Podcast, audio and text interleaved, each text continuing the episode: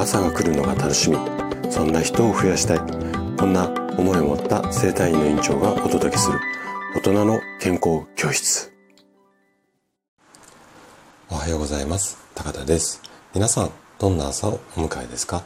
今朝もね元気で心地よいそんな朝だったら嬉しいです。さて今日はねあのいつも、えー、老化を防止する食事術こちらのシリーズをお届けしてるんですが今日と明日と明後日。3日間はちょっとこちらのシリーズごめんなさい。お休みをさせてください。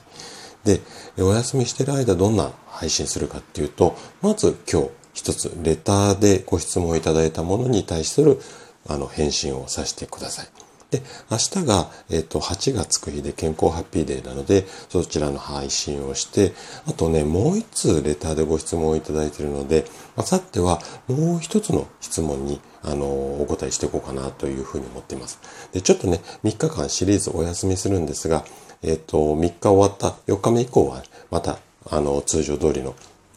深掘りシリーズをお届けしていこうかなというふうに思っています。で、今日がですね、えっ、と、レターでご質問いただいたんですけども、血糖値の急上昇を避ける方法、こんなテーマでお話をしていきます。で先日ね、血糖値の急上昇についてね、ご質問をレターでいただいて、これに今日は声であの回答していこうかなというふうに思います。はい。じゃあ早速ここから本題なんですけれども、まずいただいたレター、こちらをね、紹介していこうかなというふうに思います。えー、先生、いつもためになる配信ありがとうございます。私は朝食はほぼ欠かさず食べるようにしています。パンやバナナとコーヒーなど手軽に済ませることもありますし、ご飯と味噌汁にしたり、と、とりあえず抜くことは避け、何かしら口に入れて出勤をします。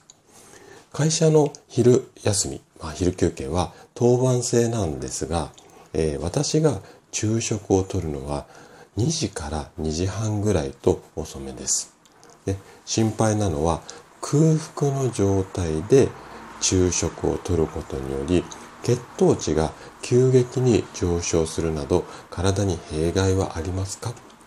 今は特に体調に問題はありませんが50代に入り何かと健康が気になります娘に相談したら勤務に差し支えない程度に1時ぐらいにラムネなど食べたらどう？と提案されましたといったご質問ですはい。まずご質問いただいてありがとうございます。で、返信がね、ちょっと遅くなってしまって申し訳ございません。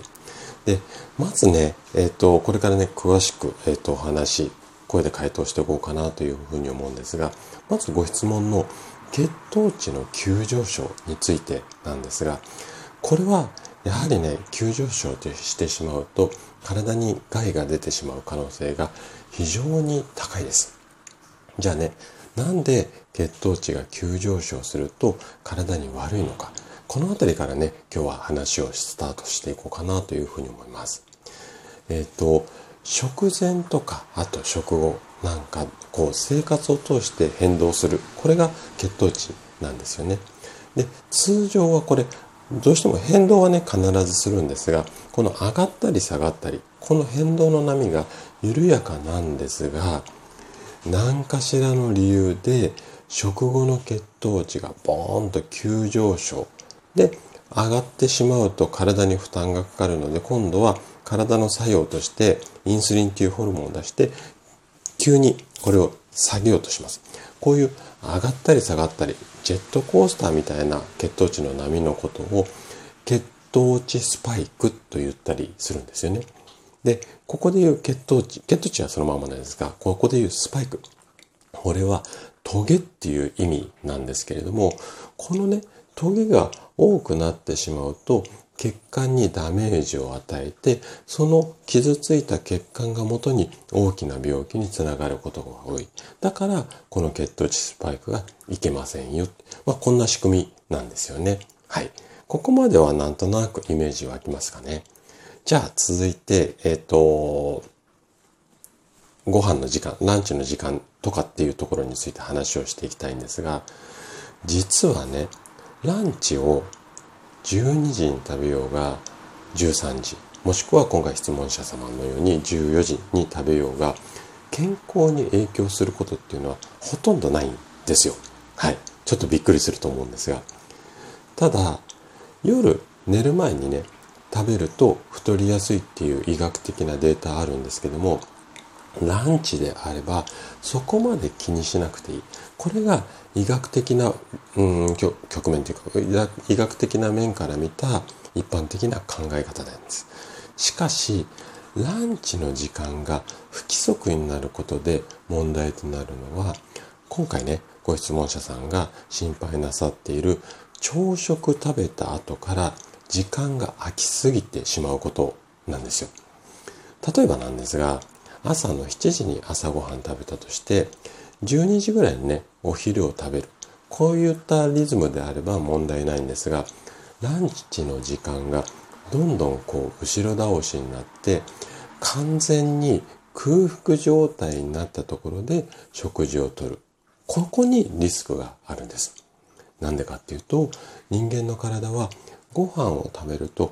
必ずね、血糖値が上がるようにできているからなんですよ。で、繰り返しの説明になってしまうんですが、食後にこの上がってしまう血糖値が緩やかに上昇する分には問題ありません。ただ、急激に上昇してしまうと、体に脂肪を溜め込みやすくなったり、例えば糖尿病みたいな生活習慣病のリスクが高まることも多いんです。こんな仕組みっていうか、この体のね、こうメカニズムがあることによって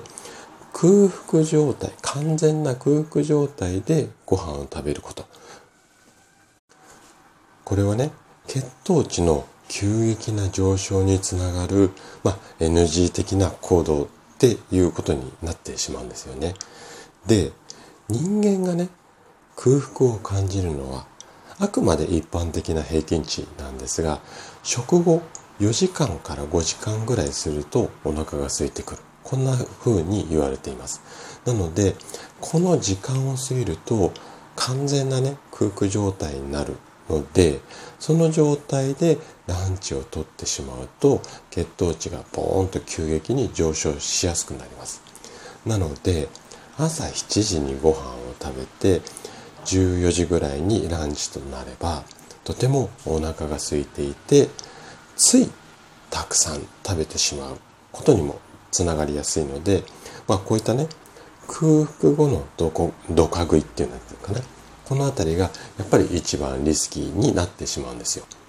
じゃあこれ時間ってなかなか多分現実的には変えられないと思うのでどうしていけばいいのか。ここをね対策をねお話をしていきます。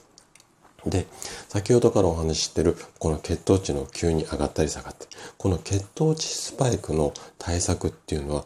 2つあります。まず1つは、食事の内容とか、やり、あの、取り方を工夫しましょ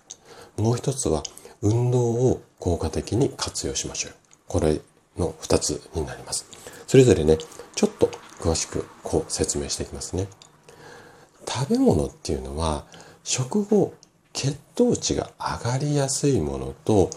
上がりづらいものっていう2つのタイプがあります。で、この血糖値を上がりやすい食品をちょっとした数字で表すことができるんですが、これ GI 値っていう、あのー、名称っていうか、こう指標があるんですよ。で、GI 値っていうのが高いものに関しては食べると血糖値が上がりやすい。こんなような食べ物なんですけども、じゃあ GI 値高いのって何っていうと、例えばお砂糖だったり食パンだったり白いお米ですよね。いわゆる生成された炭水化物。このあたりは上がりやすい食べ物の代表格です。じゃあ反対に上がりづらい GI 値が低い食べ物っていうのは何っていうと食物繊維が含まれる野菜例えばキノコだったりごぼうだったりあとはお肉、お魚、あと乳製品なんかも、あの、低いものもありますので、なので、この上がりづらい食べ物を積極的にランチで食べるようにする。こんなメニューにすることで血糖値の急上昇を抑えられることができます。GI 値、あの、GI 値で検索をしてもらうと、どんな食べ物があるかっていうのは、結構ね、詳しく出てるサイトいっぱいありますので、ここら辺はね、興味あればちょっとご自身で調べていただければというふうに思います。はい。これがまず1つ目ですね。あと、2つ目。これね、ベジファースト。この名前っていうか、食事スタイル、聞いたことありますかね？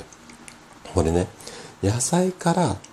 食べることで食後の血糖値の上昇を抑える。これをあの期待した食べ方なんですよね。要はお野菜先に入れてその後にこう血糖値が上がりやすい GI 値が上がりやすい食べ物を食べていただくとお野菜がクッションとなって油とかそういうものの吸収を抑えるのでこれで血糖値が上がりづらいよっていうことになりますのでまず野菜ものから食べるこんな食べ方の工夫も必要です。あとそれ以外にもねあの娘さんがアドバイスされたように間食これもね非常におすすめです。でえっ、ー、と、ラムネもね あの、いいとは思うんですけれども、血糖値のことを考えると、